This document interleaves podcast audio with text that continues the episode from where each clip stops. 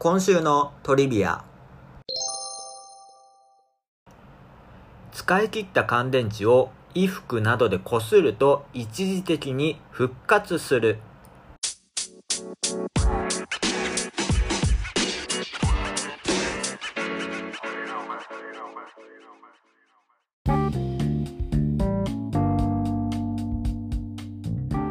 さあ始まりました。井上のプププ第18回です。この番組ではラジオ大好き会社員兼フリー作家の私井上がラジオパーソナリティになるまでの軌跡をたどっていく番組です。ラジオ局の皆様ご連絡お待ちしております。ということでえー、っと今週のトリビアは乾電池を衣服などでこすると一時的に復活すると。これまあ知ってる方も多いんじゃないですかね。あの私も、まあ、知ってましたねこれ。自分の場合はあの衣服じゃなくて手でこすってましたわ。手でこう量の手でガリガリガリって摩擦さしてほんで実際復活するんですよねこれがまた。不思議ですね。まあ、うん、摩擦によって電気がチャージされるんですかね。うん。もうでも本当に数分ですけどね。あの大復活を遂げるも数分でまた生きられてしまうっていう。悲しい人生ですね乾電池さんは。うーん。まあでもその数分を使いたいがために子供の頃は無我夢中で復活させてましたよ。うん。あとなんかなんか充電池みたいなもうわけわからんやつもありましたけどね。電池を充電するみたいなね。ほんで何回も使えますよって。あれ本当かって思って。なんかどんどん絶対あの最大容量減ってますよねあれ。普通に買い替えた方がいいんじゃないかなとかを、うん、子供ながらに思ってましたけどまあでもそんなやつもありましたねはいということであの今週のトリビアねあの募集しておりますのであのちょっとまだねあのメールが来てないので私が勝手に言ってますけどあの、何かトリビアある方はね、えー、03pupupu.gmail.com 03pupupu.gmail.com までお送りくださいということで、えー、お願いします。ということで、えー、どうですか皆さん？東京2020、えー、見てらっしゃいますか？8月8日、えー、今日が、えー、と閉会の日ですね、はい、東京オリンピックが終わるとはい。で、まあ、パラリンピックはまだありますけどっていう感じですかね。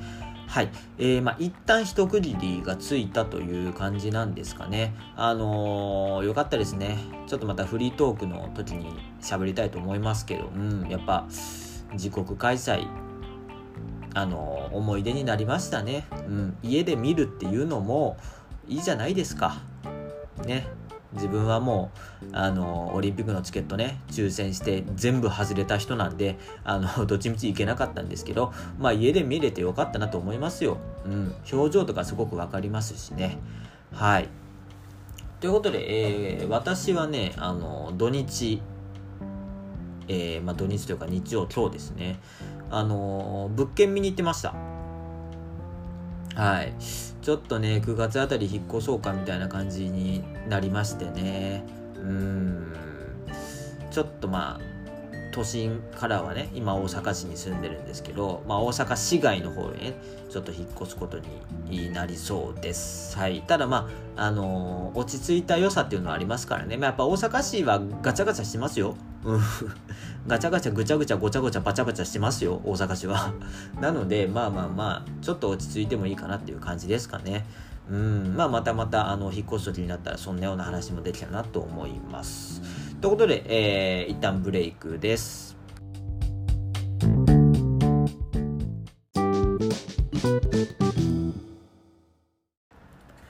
井上のぷぷぷ第18回です。はい、えー、東京オリンピック終わりましたね。うん。今このね、録音ね、あの、閉会式終わった直後に撮ってるんですよ。なので、まあずっと閉会式見てたんですけど、どうでしたか？皆さん、閉会式。うん。うん。まあ、私は見た感じだと、まあ、うん、あんまだったかなっていう感じですかね。うん。開会式はめちゃくちゃ良かったと思うんです。なんかまあ、特にいい点は、あのー、やっぱり、ピクトグラムを、あの、パントマイムで連続表現するっていう、あれ、素晴らしかったですね。やっぱりこのユニークさも兼ね備えながらピシッと決めてかっこよさもあってほんでまああのテレビで見るようなまあ芸だと思うんですけどあれはあのテレビの演出をかけて表現してるのでギュンって円になるじゃないですかあのピクトグラムを静止するときにあれはまあ、あの、この画面越しで見ないとわからない面白さだと思うんですけど、別にそれでいいじゃないですか。だってね、無観客なんだしっていうね。だから、あれはすっごい、あの、もう感動しました。うん。で、あれ、なんか、聞くところによるとあれ、小林健太郎さんがまあ発案というか、まあ、あの、最初ね、あの、あのネタの種を考えたらしいですね。うん。なんかそのね、競技を2次元に落とし込んだピクトグラムっていうのをもう一度3次元に起こした時におかしみを感じてもらえればっていうことで小林健太郎さん考えたみたいですよ。うん、やっぱりすごいですね。やっぱり、うん。やっぱ芸人のこの柔軟性というか、この頭のアイディアを思い出す力っていうのはやっぱりすごいですね。うん。まあまあ、でもまあ、解任されたんで、あの、小林健太郎さんの口から、まあそういうね、えー、僕がこうこうこうでああでああでみたいなことは出ないんでしょうけど、あのー、なんかそういうみたいですよ。あの、角川がね、あの、中止したあの、開会式公式ガイドブックみたいなのがあるじゃないですか。あそこに書いてあったみたいです。はい。まあ、ツイッターで見た情報なんで、あの、あれですけど、うん。まあ、でも納得ですよね。まあ、なだり、なりたけしとかも絶対あの、小林健太郎さんの案でしょうし、劇団一人もまあ、芸人つながりでそういうことなんですかね。うん。いや、開会式よかった。うん。で、閉会式、うーん、なんかまあまあまあ、あの、いい意味で、あの、まあいい意味じゃないかな。なんか、あの、眠くなる閉会式でしたね。なんか全体的に。すごく落ち着いた、しっとりとしたね、閉会式だったことないですか？うん。でも、あの、別に私たちがテレビの前で見てる側なんで、あの、どう感じようが、まあそれぞれ別に好きにしてくださいっていうことなんですけど、おそのね、えー、競技場にいる選手の皆さんがすごく楽しそうにあの見えたんです。すごい、もうカメラが来るともうふわーって踊り出したりね、ピースとかやったり、なんか手でハート作ったりね、あれ流行ってるんですかねあれ結構みんなやってますけど、手でハート作るの。で、選手の皆さんもすごくね、あの、本当に盛り上がってたんで、じゃあ、よかったじゃんっていう感じですかね。うん。やっぱり、ね、それが一番ですから、はい。で、あの、なんか途中で日本のね、伝統舞踊を VTR で流してね、はい、あの、いろんなね、なんか盆踊りとか、なんかあの、沖縄のあの、エーサーでしたっけ？エーサー節みたいな、あの、いっぱい流して。っていう時も、まあまあまあ、あのね、日本、あのー、海外の選手が一緒に踊ってくれたりしてたんで、すごいあれは良かったですね、見ててな。海外の選手が踊るとすごいなんかいいですね、初々しいというかなんか、あの、一生懸命やってる感じがすごくあの 好きでしたよ。うん、かっこいい、可愛いって感じです。やっぱり背も高いですし、鼻もスンと立ってますしね。うん。うん、まあまあまあ、そうなんですけど、あのそのね、伝統舞踊を、あの、日本らしさの全てというふうにはなんかあんま捉えないでほしいですけどね。まああれ伝統ではありますけど、別に日本人みんながやってるわけではないですし、うん、あれが日本らしさって言われると、あの、なんかだいぶ誇張した日本らしさっていう感じがしますけどね。誇張しすぎた日本らしさですね。はい。ザコシショウで言うと。うん。もっとなんかもう日本全体に浸透してるっていう風になったらやっぱり漫画とかね、まあ、開会式そういうのちょっとありましたけどそういうサブカル文化がやっぱ日本の強みじゃないですか。だから閉会式でももっと出してほしかったですけどね。うんもうワンピースとか例えばねはい。まあマリオとかはあのー、リオから東京行く時にマリオが出てきましたけど任天堂のキャラとかもっと出せばよかったのになとか思ったりね。うん。そう、だから集英社と任天堂のこのそうそうたる素晴らしいこの作品やキャラをうまいこと活用できたらもっと海外の選手も喜んでくれた可能性もあったりするのかなあのようなことは思いましたね。うん。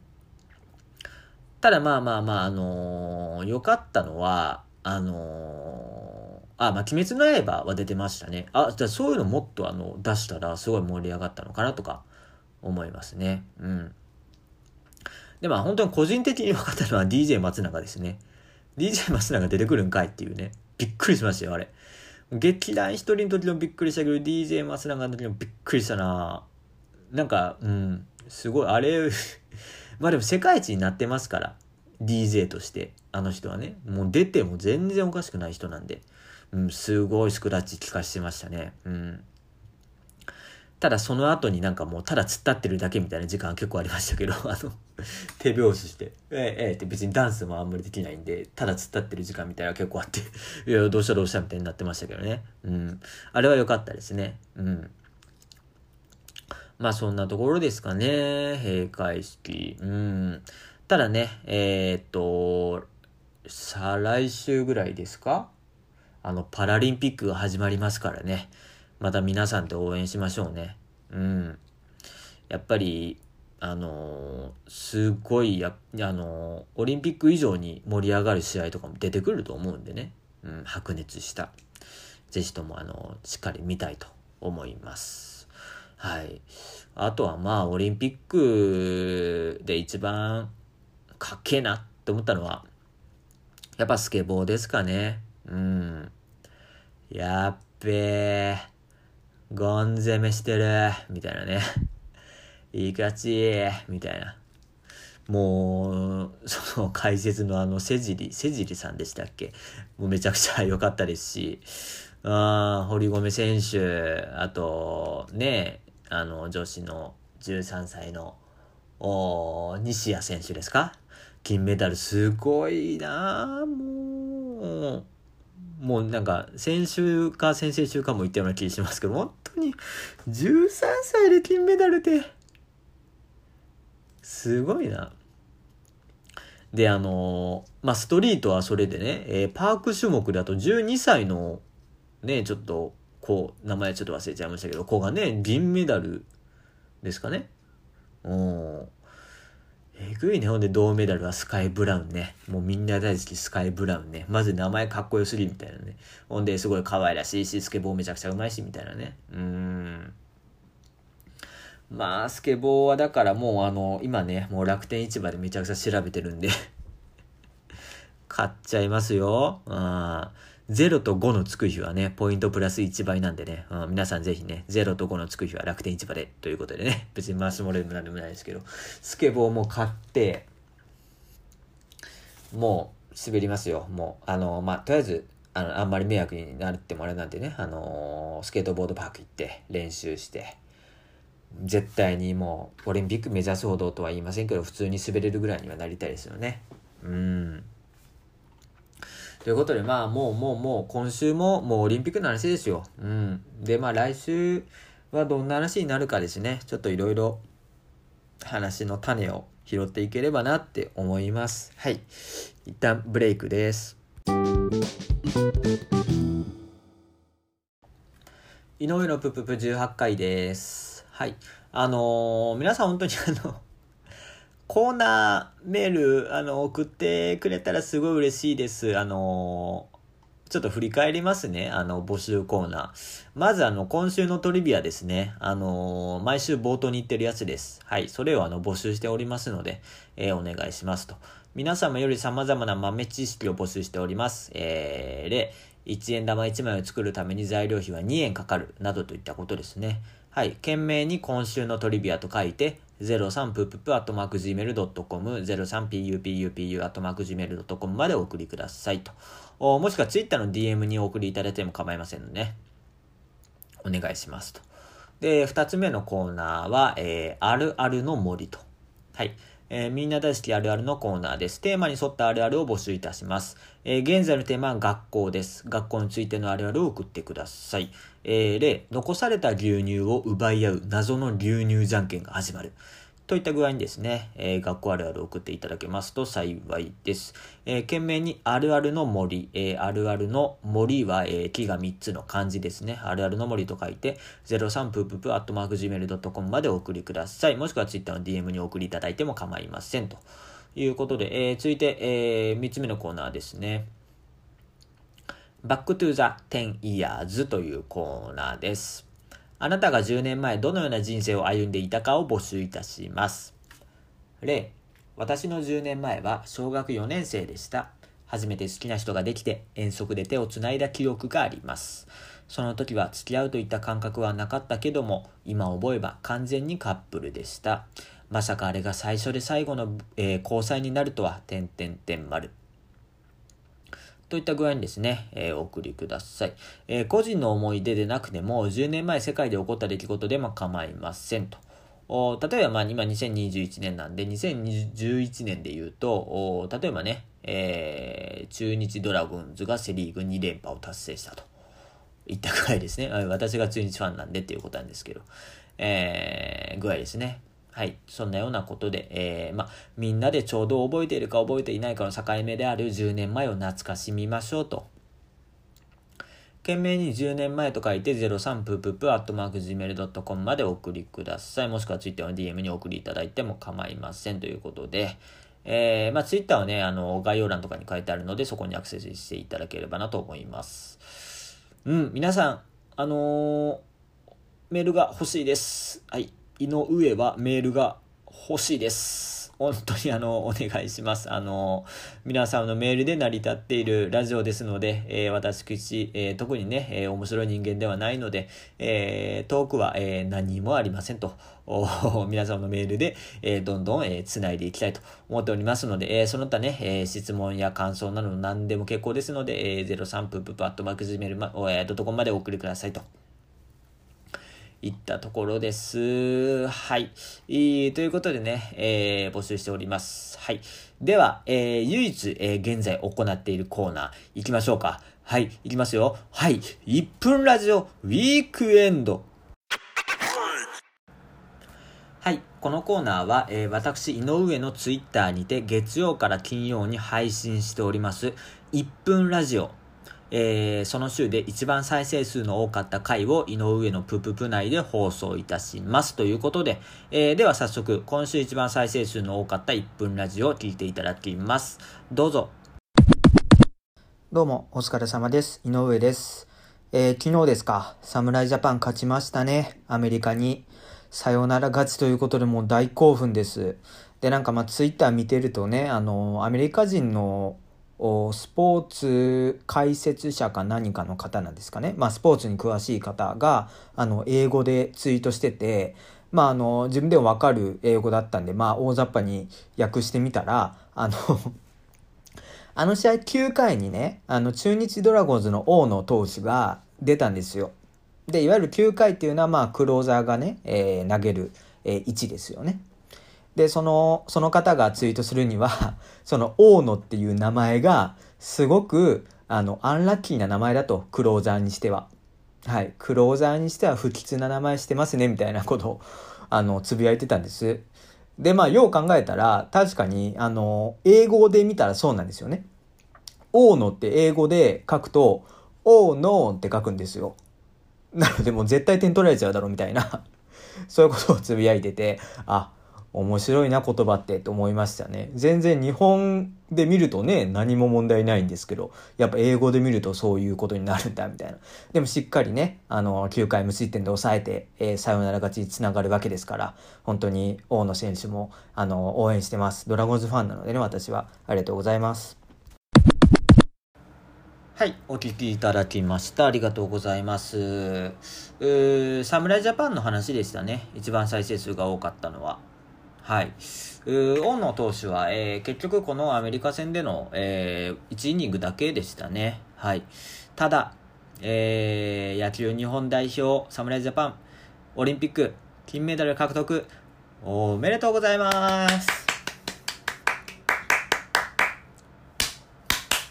いや、ほんと嬉しいですね。うん。まあ、やっぱ日本は強い。うん。まあまあまあ、あのね、えー、たとえアメリカが、えー、本気を出していなかったとしても、うん、もう全然全然本気を出してない メンバーだったとしてもですよ。しても、勝ってのは事実ですからね。うん。もう金メダル取ってるわけですから。そんなアメリカもっと本気出してこいって話ですよ。逃げてんじゃねえかって話ですよね。うん。いや、本当本当に。あのー、勝ちたいならもっと強い面連れてこいよ。それでようやく、勝って、あのー威張れよって話ですよね。うん。だからもう日本が一番強いのは間違いないですよ。世界で一番強いのは日本ですよ。うん。金メダル取ってるわけですから。なんちゃってね、そんな、あれですよ。もっと謙遜する、した方がいいですよ、日本人は。はい。まあ日本人はどうたらっていうその偏見も良くないんでしょうけどね。うん、あのー、すごくね、素晴らしい勝利でしたね。うん。村上のホームラン、うん、吉田のセンター前タイムリー。めちゃくちゃかっこいいな、あれ。うん。ほんで、栗林がね、ピシャッと抑えて。あれは、あの、ちゃんと抑え固定したっていうのは、あの、稲葉監督がすごい、あの、さえ渡ってると思いますよ、采配が。うん、あれ、例えば、あの、まあ、対アメリカですから、やっぱり経験豊富なね、えー、マー君、田中マー君とかを、えー、登板させるみたいなね、えー、9回は田中マー君で行くぞみたいな、えー、考えももちろんあると思うんですよ。おただね、まあ、前回結構打たれてたっていうのもありますしっていうので、えー、もう固定したと。もう9回は絶対栗林だぞっていうのを固定したっていうのは、あの、めちゃくちゃ英断だと思いますね。うん。しっかりと起用法を固定してあげるのは、えー、選手にとってもね、えー、コンディション整えやすいですからね。うん、だ大野の起用法っていうのはどういう風なんですかね、まあ、左の便利屋っていう感じなんですかね。うん左はもう大野と阪神の岩崎の2名ですから、まあ、岩崎の調子がすこぶり良かったっていうのもありますかね。あの、大野が出番少なかったのは。うん。ただまあ、12球団からね、えー、1人以上は選手出して、えー、もう一度も負けずに世界一になって、これは素晴らしいことですよね。日本の力見せつけましたね。はい。本当嬉しいです。で、あとまあ、すごくね、あのー、ちょっと、胸を打たれたのが、あのー、まあ、授与,、えー、授与式っていうんですか？あのメダル授与式で、えー、金メダル渡されるじゃないですか。で、それで、えー、日本選手団の中で、えー、私が見た限りでは、えー、一人ですね、あの、金メダルをこう上に天か天高く、えー、上げて、掲げて、ほんで顔も掲げて、天に向かってこうグッと突き上げるようなポーズをとった選手がいるんです。それが中日ドラゴンズの大野雄大投手なんですね。うん。で、これっていうのは明らかに先日亡くなった、えー、中日の木下投手に向けてのお、まあ、追悼の意というか、あのー、金メダル取ったぞっていうね、いうのを木下選手に捧げる。ものだったんですねこれが。それがすごくあのなんか胸を打たれたというか。うん。うん。まあ大野選手以外もそうだと思うんですけどね。あのその報道を聞いた時にい皆さんやっぱりうんすごくねあのあ俺たちがこう戦っている間に一人野球界でねえー、これからぐーんと伸びていくであろう選手が、えー、天国へ旅立ってしまったと。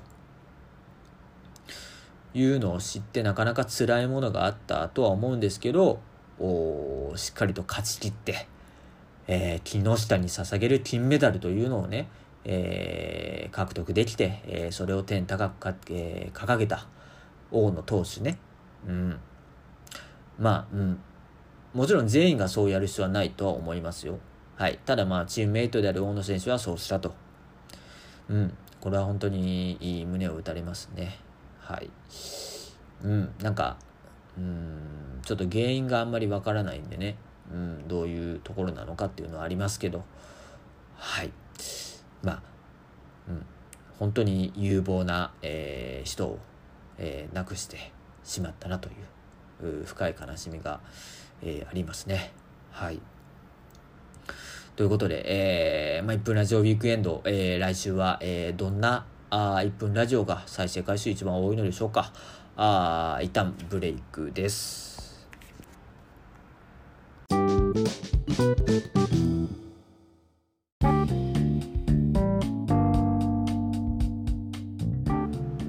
井上のプププ第18回エンディングです。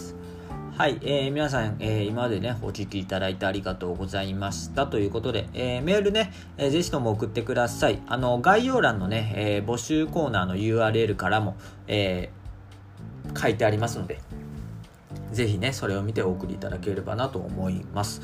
あと、まあ、Twitter でね、えー、1分ラジオやってますので、えー、ぜひとも聞いてみてくださいということと、えっと、毎日ね、えー、名言っぽいことっていうのをつぶやいているので、えー、もしよろしければ、えー、お気に召されたらフォローいただきたいなといったところですかね。はい。あと、あの、ショートショート集発売してます。えー、心を込めてじゃん、ボリューム1とボリューム2ですね。えー、Amazon Kindle ストアにて絶賛発売中です。えー、自信作ばかりですので、えー、ぜひともお手に取ってくださいと。いうことで、えー、今週の井上のぷぷぷ以上です。えー、来週またお会いしましょう。えー、明日から月曜日です。え仕事がある方、ない方、え頑張りましょうね。はい。それでは、さようなら。